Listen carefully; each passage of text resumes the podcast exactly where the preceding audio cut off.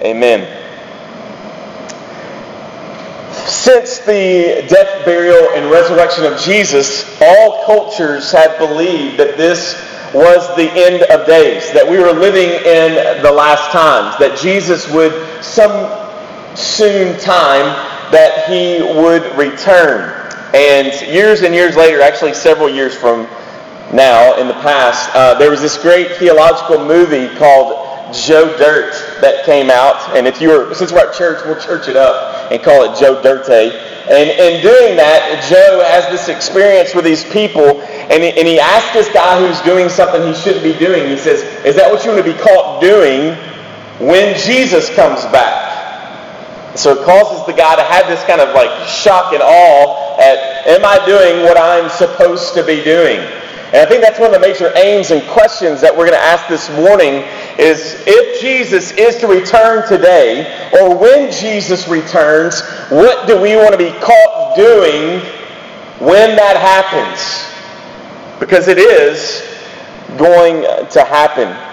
Peter is speaking to these people in 1 Peter, this what is now known as Turkey, to all of these churches that are in this area who are enduring great suffering because they continue to stand for Jesus. They continue to stand for the gospel. As the current of the culture is heading in one direction, as we mention every week, the gospel calls faithful believers to head in the opposite direction, knowing that their obedience and, and standing in that truth will bring suffering. And so, in that, Peter continues this dialogue and this study of, of asking and posing, man, what is it supposed to be like for us to be the people of God? To saturate our lives with the gospel so much that it not only affects our witness in the world, like we've seen with government over the last several weeks, or how we saw a few weeks ago about in our marriages, but that it also should saturate the way in which we exist as individuals and as the church. And so I want, to, I want us to see from the scripture today, because I think that's what it's pointing to, is man, what does God want us to do? What does he want to catch us doing when he returns? There in verse 7, look at what it says. It says, The end of all things is at hand. So chapter 4, verse 7, the end of all things is at hand. Therefore be self-controlled, sober-minded for the sake of your prayers. So we see this again. The mindset is, is that as believers in Jesus, we are constantly believing, and this is biblical, that we are living at the end of time, that or the, the return of Jesus, the theological term there is imminent. That it is soon, that it could happen at any moment. So knowing that Jesus could come right now while we're standing here, blow the trumpet, if it's a rapture, I guess get hoovered up, if it's him coming to the earth, whatever happens there happens. But at the return of Jesus, it begs a question, if we are longing for knowing at any moment Jesus could return, then how should we as believers be living? Now, throughout history, Christians have responded in a variety of ways in regards to this. Some believing that Jesus could come like today at any moment.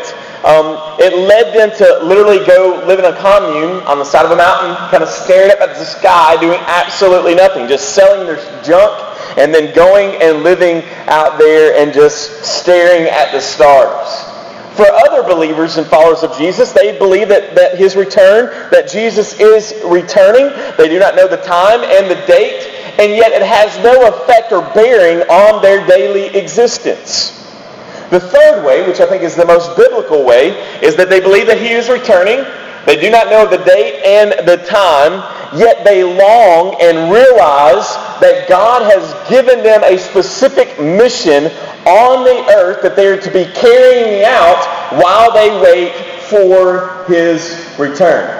So instead of becoming lazy and slothful in their work, they actively engage the culture with the gospel in all aspects. Let's face it, if we knew when Jesus was really going to come back, like next Sunday, let's say at 9.30, whoop, he was showing up, what would we do? Well, we would party to about Friday. Repent on Saturday, and then wait till 9.30 to get here. Mean, that's probably what most of us would do. We wouldn't actively change very, very much. So God, in His sovereignty, keeps us guessing. We do not know this day, we do not know this time, and yet we have a mission to be living out while we actively wait. This is not only an issue for us, this is also an issue for the early disciples. If you remember right back in Acts chapter 1, Jesus has this exact same conversation with his disciples. He's been crucified, he's been buried, now he's been resurrected, he's been living with his followers, proclaiming the gospel, showing that he is the resurrected Lord. And then he tells them, hey, I'm, I'm going to heaven. I'm going to prepare a place for you. And he says this in Acts chapter 1, verses 6 through 11. At his, what we call the ascension, he's, this is what he says. So when they had come together, they asked him, Lord, will you at this time restore the kingdom of Israel? He said to them, It is not for you to know the times or seasons that the Father has fixed by his own authority, but you will receive power when the Holy Spirit comes upon you, and you will be my witnesses in Jerusalem in all of Judea and Samaria and to the end of the earth. And when he had said these things, as they were looking on, he was lifted up, and a cloud took him out of their sight. And while they were gazing up or gazing into heaven as he went, behold, two men stood by them in white robes and said, Men of Galilee, why do you stand looking into the heavens? This Jesus who is taking up from you into heaven will come in the same way as you saw him go into heaven. So Jesus gives them a commission. He says, Go be my witnesses ultimately to the ends of the earth. He starts to get hoovered up, right? And, and all of a sudden, what do the disciples are they found doing? They would have probably have stood there forever because we as sheep aren't very smart. So what does God sovereignly do? Sends two angels, two messengers to say, like, hey dude, like, didn't he tell you to do something? Like, why are you standing on this mountain? But us, this is what we would be doing, having our phones out. I got to Google this. Let's see if this is real, all right? We staring at our navels or belly buttons or, or something. And instead of going and doing what God is saying for them to do, they're, they're caught standing there until God reminds them immediately. They need to be reminded, this is what you're supposed to be doing. So then they go and the Holy Spirit falls in all of those things. See, the question is, are we going to obey or are we going to stand while, uh, stand around and wait and gaze into the heavens? See, the mission wasn't to stay. The mission was to go, believing all the while that Jesus could return at any moment. When I was a college student, I was, I've told you guys a story before. I was in my dorm room doing some things that I wasn't supposed to be doing, and at that time I didn't know that Bowling Green had these tornado systems, the cows, if you've heard them, they to warn people that tornadoes were coming. And right outside my dorm room, I did not know this, but there was one of those megaphones. And they were doing a test. Sun was shining. All of a sudden in my dorm room, it sounded like a trumpet was blowing, and all I knew was the theology of my upbringing, and I literally thought the rapture was happening. I mean, I'm looking at my dorm room, 308 North Room Hall, looking at my girlfriend, this is not good for us. All right? We are not being hoovered up in this moment. We have missed it. Okay? Because the, the, the call isn't is to believe it's going to happen. It could happen today. Lord Jesus, do it. And yet he has called us to go. Martin Luther was asked that question. If you knew that Jesus was coming back today, what would you do? He's like, I, I think I think he said I would buy a horse or a cow and pay my taxes.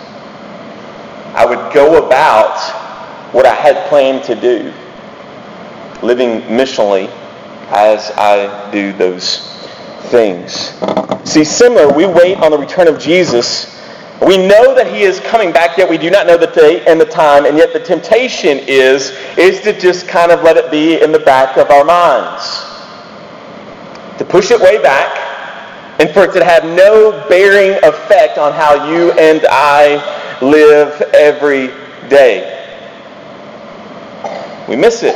We miss what he is calling us to and what he desires for us to do. Brothers and sisters in Christ, if the return of Jesus scares you to death, there's an issue somewhere in your heart. There's an issue somewhere in your relationship with Jesus. If, if you do not want Jesus to return because you are afraid of what you will miss out on this earth, then, brothers and sisters in Christ, there is an issue within your heart. We should be longing for that day while we engage in mission because throughout the scripture him or the scripture writers telling us that the return of jesus is going to happen was always meant to increase hope and encourage the believer. We see this in Matthew 24, Romans 13, or 1 Corinthians 15, or Philippians chapter 4, 1 Thessalonians chapter 5, or 2 Peter chapter 3. It was always meant to instill within the believer deep hope and encouragement. So again, contextually, these people are suffering. Uh, suffering. They are being uh, eventually physically persecuted. Right now they're being socially, relationally persecuted. And Peter is speaking into them the hope of the return of Jesus. And this carried great weight amongst them. See, First Peter reminds them what?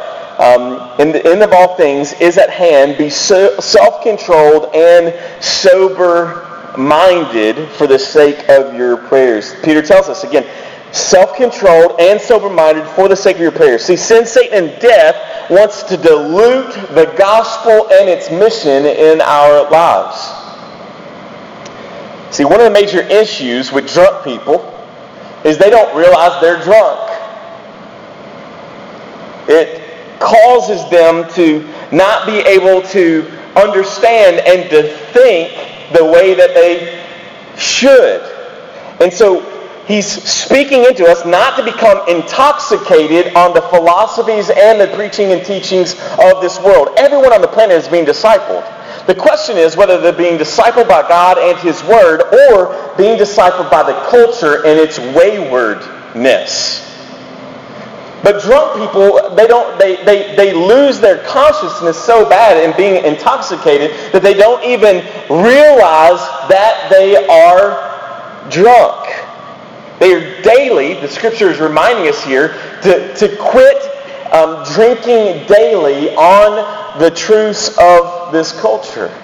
Yet we're constantly taking it in.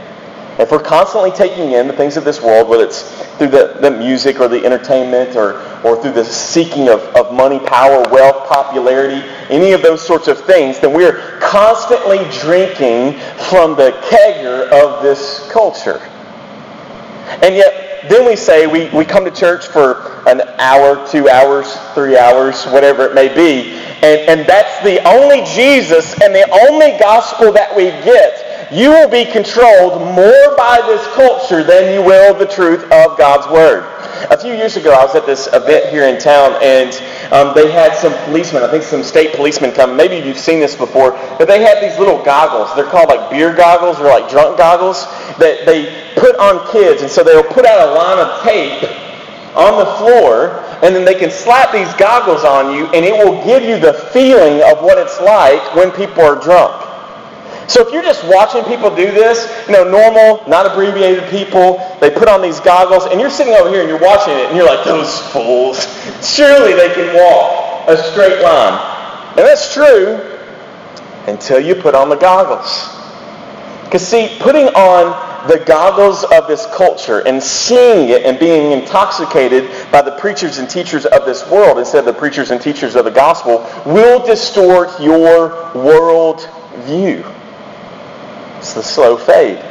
It's the constant drift that we have been talking about. You'll begin to look like, smell like, act like, think like the people and, and truths of this culture instead of the truths of the gospel. See, Intoxication influences your ability to think clearly. So Peter is warning them, do not become intoxicated on the things of this world because the intoxication of the things of this world is not only affecting you, but it is literally affecting your prayers. I mean, think about how many times that we pray and it sounds more like a, a, Christmas list than it really does the pursuit of God. Many of the, the Christian forefathers and mothers before us spent hours a day in prayer when certain forefather was asked about his prayer life, he's like, man, aren't you really busy? He's like, yeah, on the days that I'm too busy to pray, I pray an extra hour. An extra hour? like, he prayed two and three hours a day. I mean, this was consistent Christian life. And the scripture's telling us, go for it. The scripture is telling us that as the culture continues to oppress and oppress and oppress and oppress, our prayer life is going to be even more important to us. In view of Jesus' return, Peter continues with a profound statement that I think is actually pretty surprising. See, in view of the gospel and the return of Jesus, look at what he says in verse 8 and 9. Above all, if you have your Bible, circle that above all, meaning before all things in order of importance. All right? So above all, he's talking about the return of Jesus. Now he says above all. So above all things that we should be involved in, above all things that we should be participating in, above all things that we should be obeying, what does he say? Keep loving one another earnestly. Since love covers a multitude of sins, so hospitality to one another without grumbling. Notice again what he says there. We should be surprised by it. Because what does he say? Above all, keep loving one another earnestly. Who's the one another? The church. The church is the one another. The people of God. Mission Church as being a part of the greater global body of Christ. That you, as a participant, if we're going to be caught doing something when Jesus returns, from a biblical standpoint, above all of the things, it says for us to love earnestly the church. The church. If you know me very well for very long, you know that there are two theological passions that I have. One of those is the sovereignty of God. I'm unapologetic for it because it is because of that that I breathe. It's the Bible. It's what holds me in security and salvation and persevering is not relying on my own works, but on the sovereign work of God's grace in my life. The second thing is, is the church.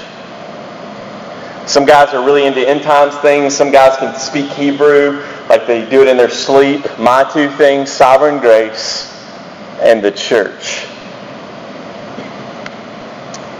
And in that, my heart for the church, I take things extremely personally. I do the same for my wife and my kids. See, if you're going to love Eric Baker, you've got to love Laura. If you don't love Laura, you're worthy of a throat punch. Okay? You got to love my kids. If you don't love my kids, but you say that you love me, we have a problem. Because in order to love me, you've got to love my kids. And so when things happen in the church or don't happen within the church, I take those things extremely personally because when I use terminology such as, you are my family, that is what I mean. So when people come against that or try to cause division within that, I take it personally, and so should you. Because we're family. Scripture says, above all things, love one another earnestly. Love the church. Constantly love the church. Not a building, not a program, but a people. A people. Especially for us in Bowling Green, Kentucky. If you're here this morning, these people. This group of people. See, Jesus speaking to Christians living in turbulent times, he says this in Matthew chapter 24. Then they will deliver you up into tribulation and put you to death, and you will be hated by all nations. Be encouraged. For my name's sake, and then many will fall away. All right, so there are going to be a lot of people. I talked about this in my class cultural Christianity, cultural religion. There are going to be lots of people that claim Jesus. And then culture is going to begin to oppress them. They're going to become against them. They're going to be hated by all the nations for whose namesake? Jesus' namesake. And what happens to many of these people that once proclaimed Jesus? And them, many will fall away and betray one another and hate one another. And many false prophets will arise and lead many astray. And because of lawlessness will increase, will be increased, the love of many will grow cold. As we get closer and closer to the return of Jesus, or as this cycle that seemingly happens throughout our history, as things get worse, then they have a tendency to get better, then they get worse. But in that cycle, that whenever we see an uprising of cultural oppression against Christians, the love amongst Christians as well, the temptation there is for it to drift as well.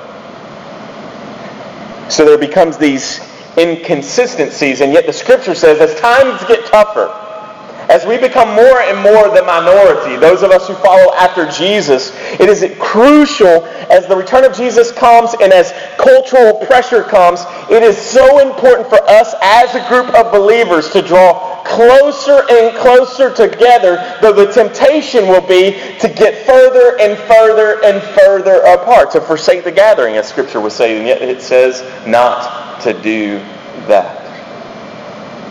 We will stop loving each other as much as we wanted to.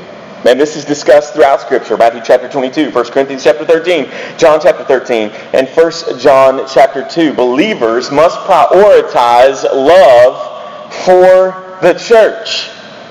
And this is not some philosophical type of love. This is a deep passion, commitment, and covenant to the local body, realizing that that is the connection to the global body.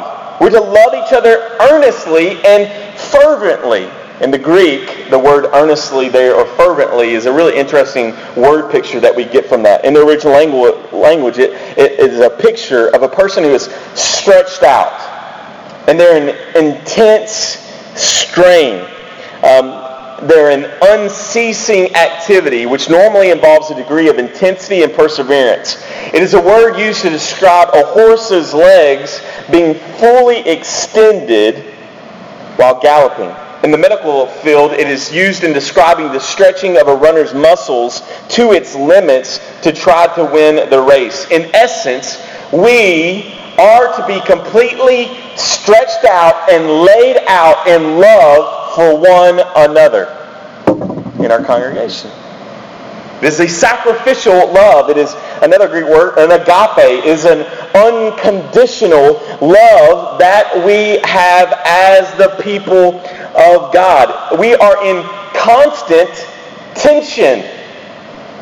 The tension within church isn't going anywhere. No matter what the name is on the outside. And yet Jesus calls us, the Holy Spirit calls us through the preaching and teaching of His Word, to what? To love those people constantly, to live in the midst of that tension. Again, an illustration of that is marriage.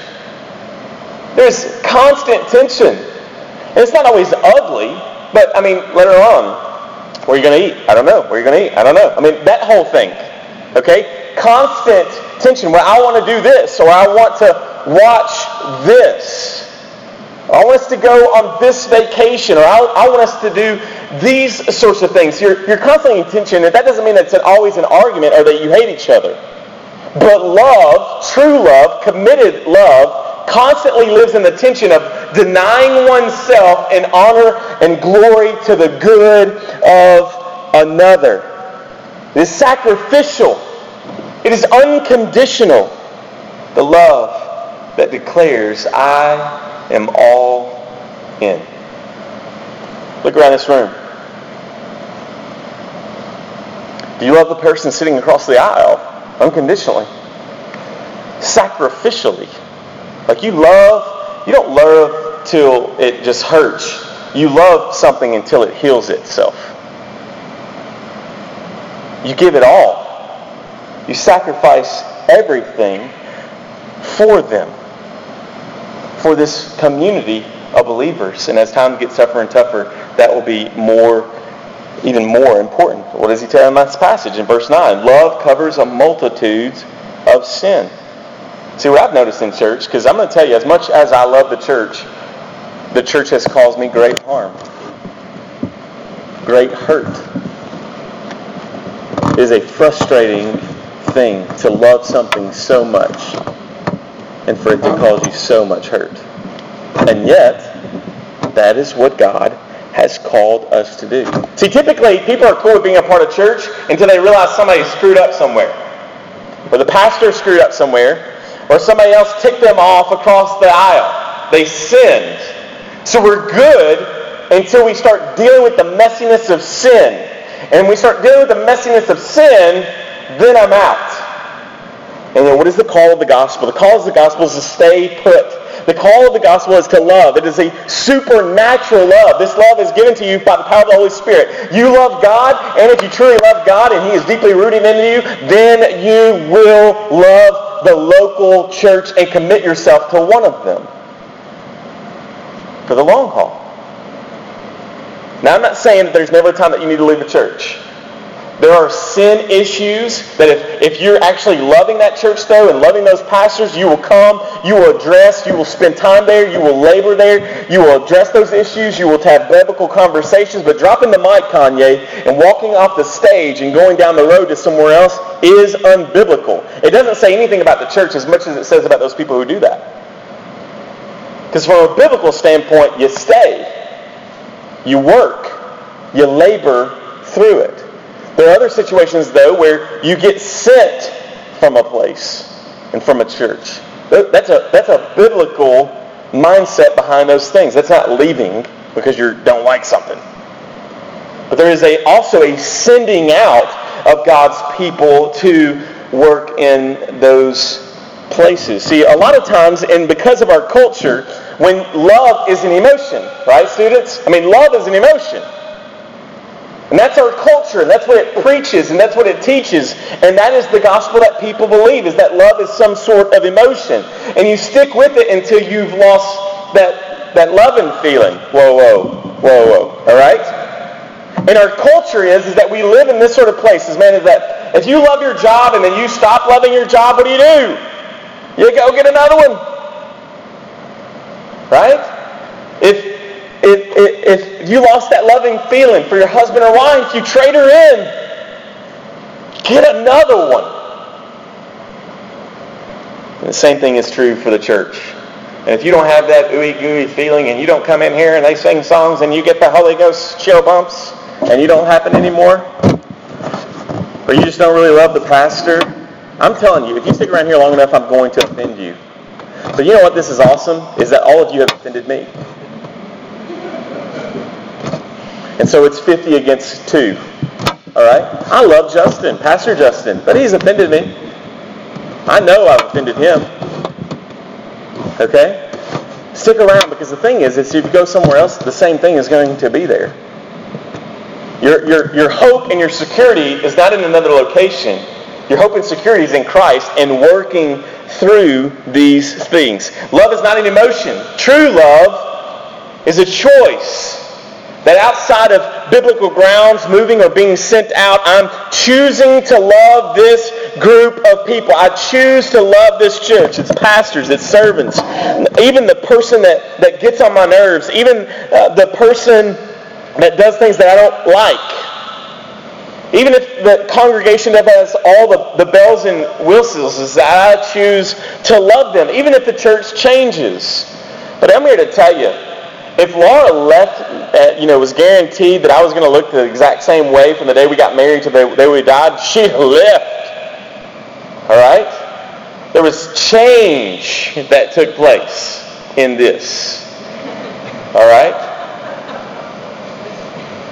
Same thing within church. Well, I, I, didn't. I didn't like that church anymore. They got cellulite in all the wrong places, and I'm out. All right. I mean, how ridiculous is that to be picking out the flaws instead of contributing to its healing. I know that struggle. I've been there. I've sat where you have sat, feeling those emotions, struggling with those things. And yet, love, true love, gospel-centered love, Holy Spirit love, wills us to choose to covenant and commit above all other things. This week I was just sitting there surprised, like, if Jesus is returned, I figured he'd want me to be like, preaching, you know, doing mission work somewhere, walking on water like I'm known to do. I mean, all those things. And yet, that's not what he says to do. Above all things, love one another. Love the church. Love the church. Man, I'm deeply concerned. In a culture that has influenced a church culture where being non-committed, refusing to become a member, hopping from place to place, getting upset when you don't get your way,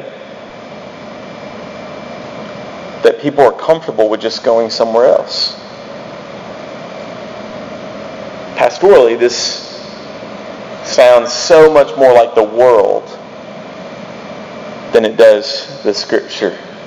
See, ladies and gentlemen, the church, even with all of her screw-ups, even with all of her inconsistencies, Jesus died for the church. Knowing she was with lots of spots, lots of wrinkles. The, the church's dress was dirty. She was not pure. She is not holy. She is not glorious. Yet what does Jesus do as the great groom comes and cleanses her, makes her pure, makes her white as snow? He dies for her and her imperfections. He looks at her, unable to stay with her commitment to him, and yet he is willing to die naked upon a cross to drink the full wrath of God for, yes, individuals, but more importantly, those individuals who come together collectively as the church, the people of God. This is who he is willing to fight for.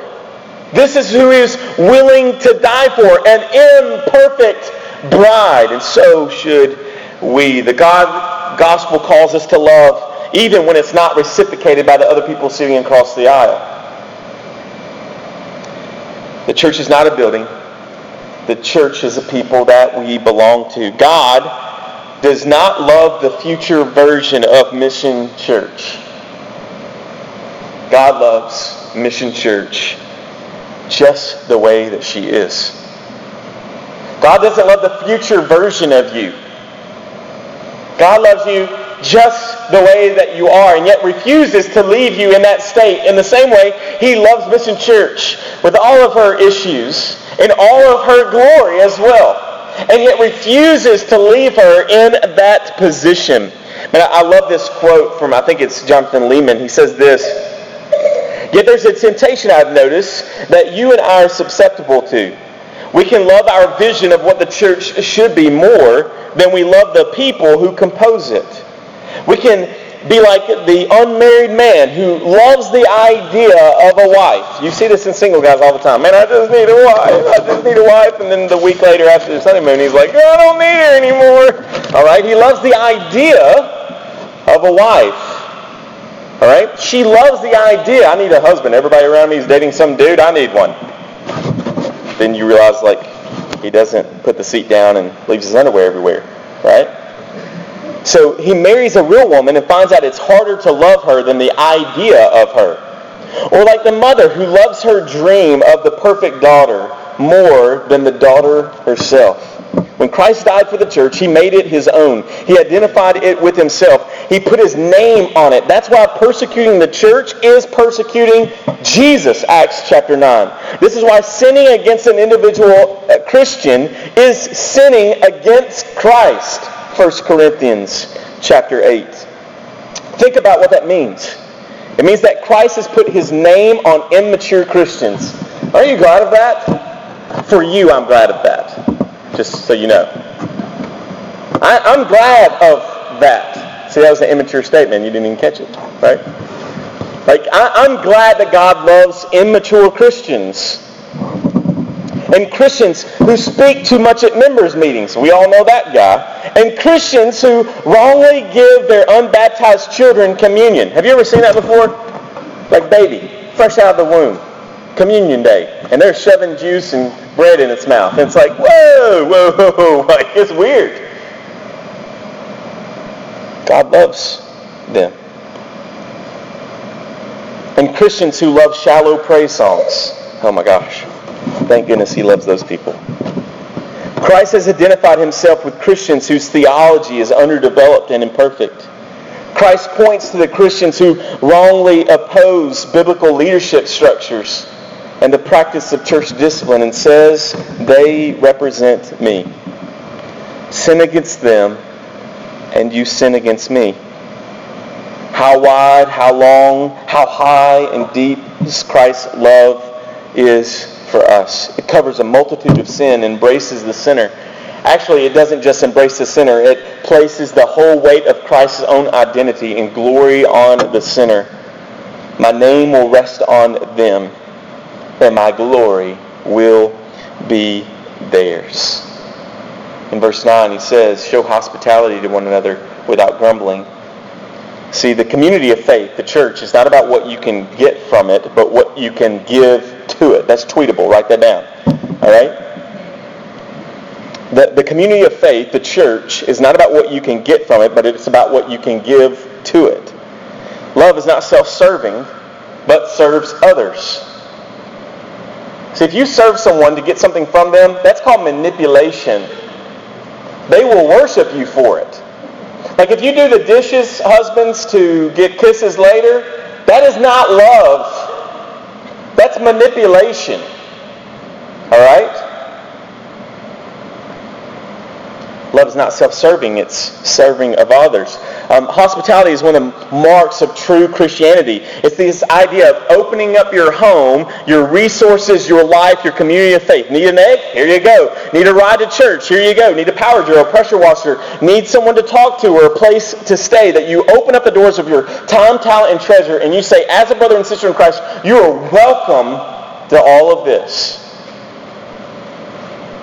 To all of this. So that means every dime of your money is really God's. Your house is not just a sanctuary for you, but is a sanctuary for all people. Your time is not just trying to figure out your calendar. If all the planets align, then you can finally spend some time with some other Christians. The reality is, is all of my time is God's. And so in all of that time, I need to be figuring out how I can be loving one another with that. See, the, the, the scripture calls the church to this type of lifestyle. In a culture that is greedy and self-centered, we are constantly fighting this in our culture, but also in the American church. Notice it says to serve without grumbling. Man, that's tough. To serve without grumbling. Come to MC on Wednesday night and you're like, mm. Don't they know this is a meal? Look at those bag of chips somebody bought. And there wasn't enough meatballs, Brian. Brian should have brought more meatballs.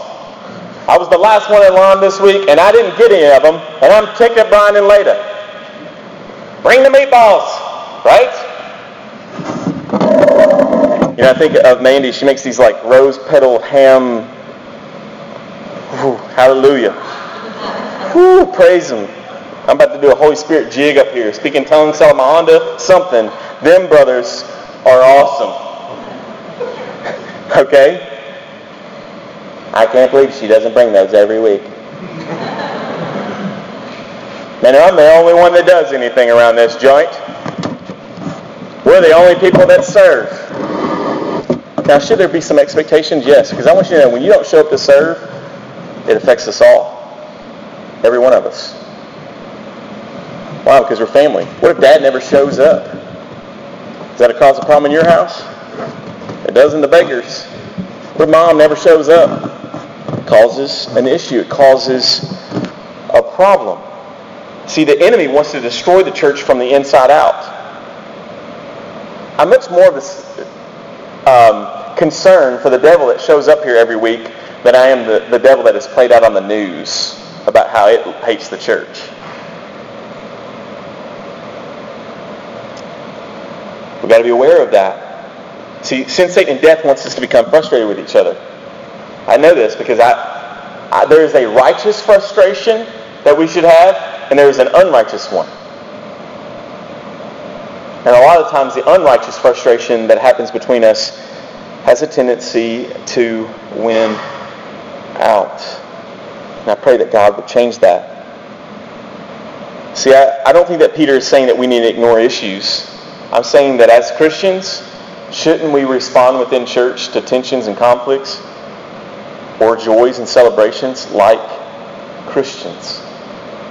That's all we're asking. See, this week I was talking to a pastor that I have great respect for.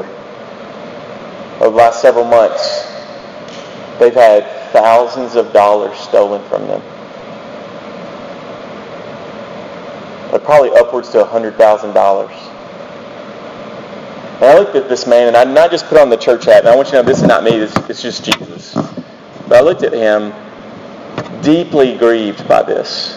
And I said, man, I want you to know, your hurt is my hurt because I love you and I love your church. And you're our brothers and sisters in Christ. There's no way that I will gloat and have joy in the issues that are taking place at your church.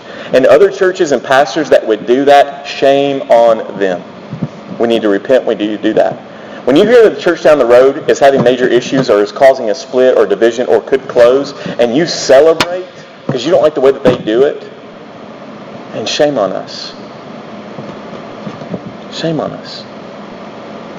Without grumbling and complaining. In the book Everyday Church, it says this.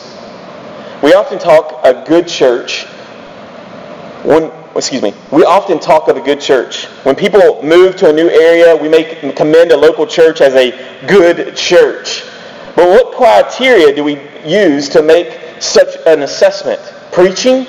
Youth work? Music? For Peter, a good church is characterized by love, compassion, forgiveness, generosity, service, and grace. The preaching may be eloquent and biblical, but if that is the primary characteristic, then the church is merely a good preaching center. The music may be stirring and skilled, but if, if that is the primary characteristic, then the church is merely a good worship center. A good church is a church in which the believers share their lives together as an alternative and authentic society. Such a church will be well resourced because no one ever holds what he has or who he is, uh, what he has with a clenched fist.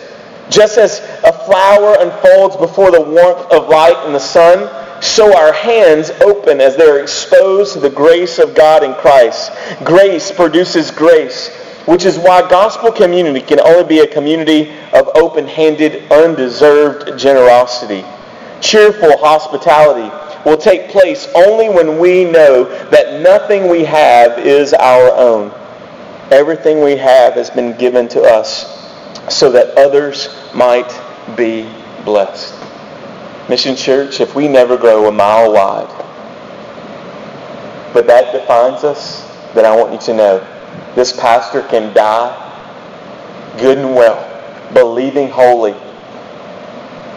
that this was an awesome ride. For now, 14 years and 19 since I was, when I was 19 years old and I became a Christian, I've longed to be a part of that community. That kind of church. That kind of community. See, God is, and His church is not after our begrudging submission. It is out and after our joy. Because we love God, we love the church, not out of duty, but out of love. Verse 10.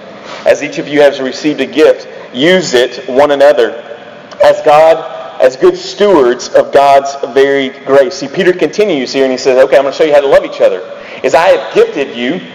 Some of you have multiple gifts, but everybody that is a Christian has a spiritual gift. And if you truly love this, then you use that spiritual gift as a whole. As your pastor, some of you guys think I need to be a really good biblical teacher. Others of you think, man, a real pastor shepherds his people. That means he's really good in hospitals. He can pray over you while he's sick. Others of you think, man, he's going to be a really good teacher, that he can dissect in the, the Greek and the Hebrew and really teach you and communicate things to you. Some of you think, man, the, the pastor really needs to be a CEO type of leader. And I want you to know there's not a pastor in the world that is all of those things. That's why we believe in a plurality of elders, for one. There should be multiple men leading our church, pastoring our church, that bring those giftedness. But even more so, they rest in this room in you. I am one cog in the wheel. Pastor Justin, one cog in the wheel. God has gifted you, if you're truly saved, with a spiritual gift. And we should be sharing that and using that as stewards of God's grace. So he's given you something. God has given you something supernaturally. You don't ask for it. He gives it to you. He imputes it to you and then calls you to steward that where? Within the church. Within the church. As I was attempting to run sound today, because our sound guys are sick. I was peering through this back door and I started ugly crying back there, and I'm glad y'all didn't see me. Because I could peer through that back door into the library. And you know what I saw?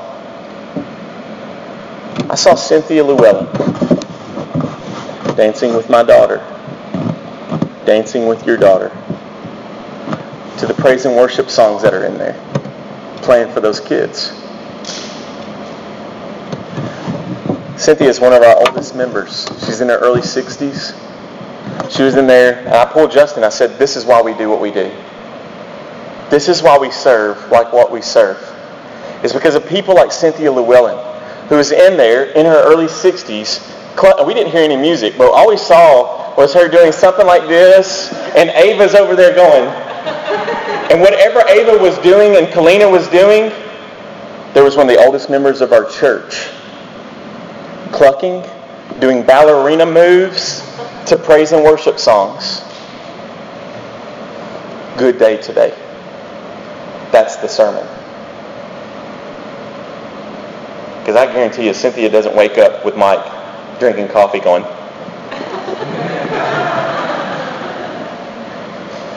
Cynthia loves the gospel. Cynthia loves the mission and vision of this church. Cynthia loves our kids. She's willing to lay it on the line and look undignified and foolish so that those kids will get it. And that's what we all need to do. Sometimes that's uncomfortable. Sometimes it hurts people in church will disappoint you. Sometimes you'll feel like you're the only one doing things. And yet he has called us to lay it all out.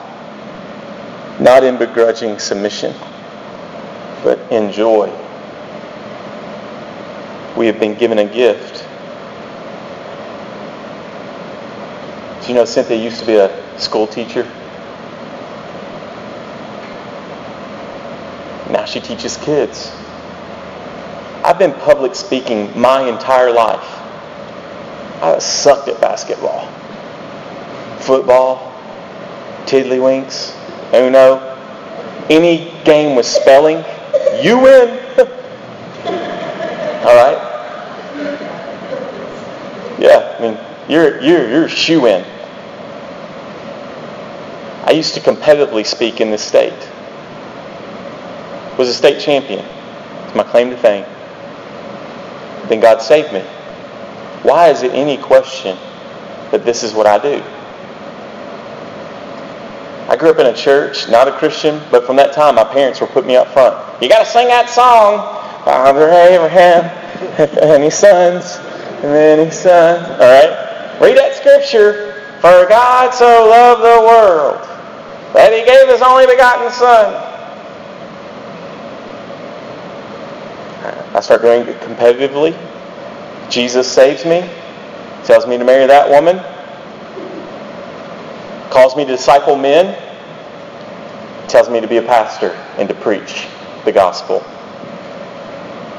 And that's what I do. And it's not always easy.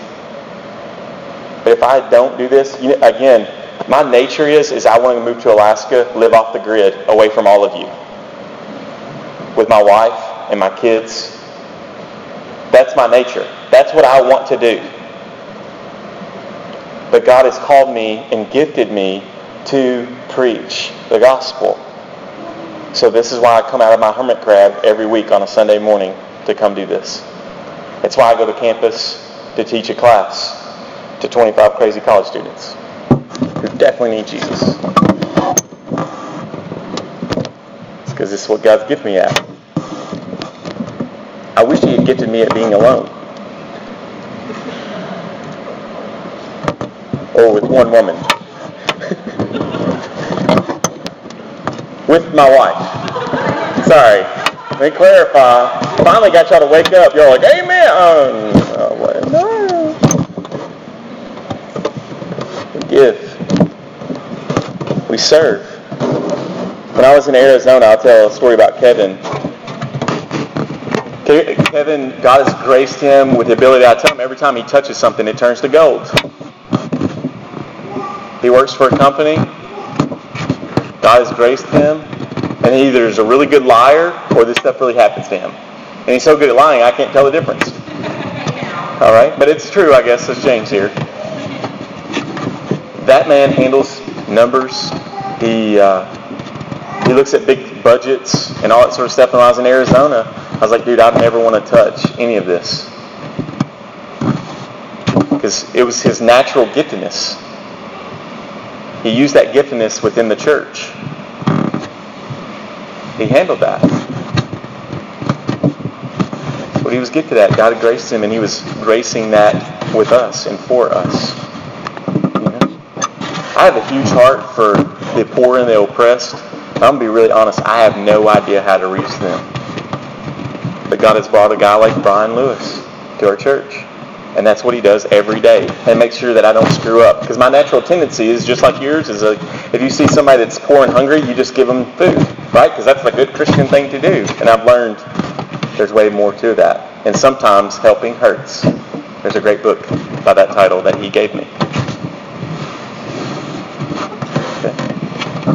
Some of you are way smarter.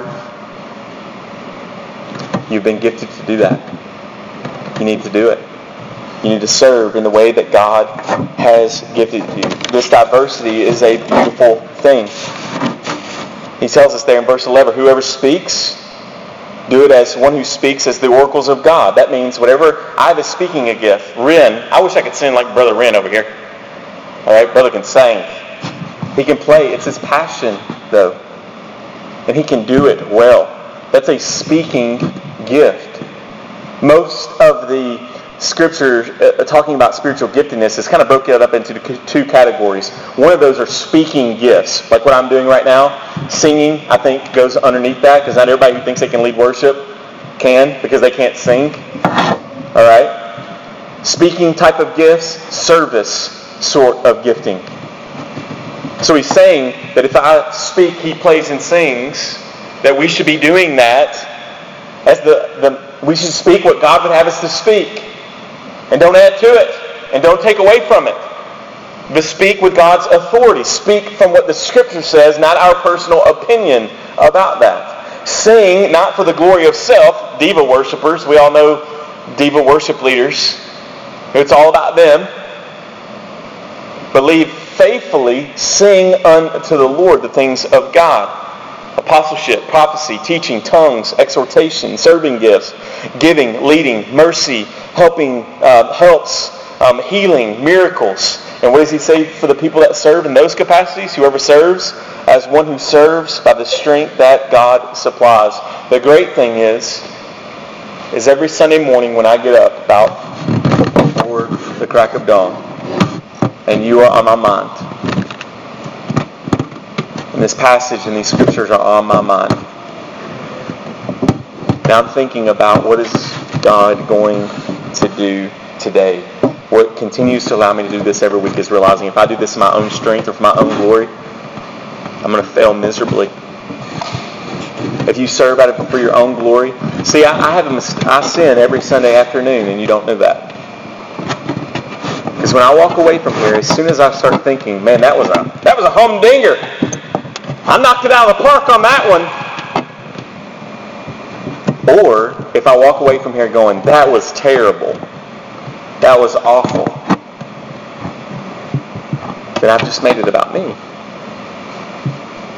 And God is calling us to make it all about Him.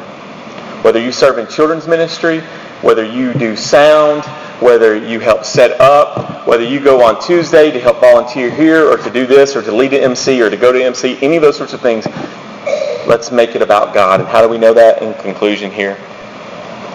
11b says what? What should we do all these things for? 11b, in order that in everything God may be glorified through Jesus Christ. To Him, not to Eric, not to Brian, not to Ren, not to Kevin, not to Laura. To Him belong glory and dominion forever and ever. Amen. Let it be. So it is. See, all of this comes back to the mission and vision of Mission Church, and ultimately that is to worship Jesus. And he's telling us as we seek, look, long for the return of Jesus, we have a work to do. That work is to be fervent in prayer, fervent in proclamation, fervent in our love for the church, engaging in that mission. And what is the result of us serving and gifting each other with the, the grace and the measures of grace that we have been given? Is that we go forward in the worship and adoration of God. And when the church does that, He multiplies it, He grows it disciples are made. So don't make church about something other than the worship of Jesus. We love because we love Jesus. We serve because we serve Jesus. And the results of that is a community that can withstand the culture that is continually to oppress and to come against. Do you worship that Jesus? Is it evident every day of your life? Are you drunk on the things of this world? Or as the scripture says, be filled, be drunk in the Holy Spirit? Do you see the world through uh, the, the you know, beer goggles of this culture? Or do you see the world through the gospel? Do you serve one another in hoping that, man, if I hope you put up a fence, maybe next week you'll help me cut down some trees? Or do you serve appreciating the way that God has gifted you specifically, and you give that all for the local body, your local church. Will you love unconditionally the brothers and sisters sitting next to you in this place? Will you love the brother and sister down the road and our sisters at, at Burt Memorial and Living Hope and Hillview and Crossland and, and Eastwood and Greenwood Baptist Church and Bethany who's looking for a pastor or Clear Fork Baptist way out in the boonies, wherever it is that you love them. When they succeed, you rejoice with them. When they are failing or struggling, you pray and grieve for them because we are the, the church and it is for his glory. That in everything God may be glorified through Jesus Christ. To him belong glory and dominion forever and ever. Amen. Let's pray. Lord, we thank you, God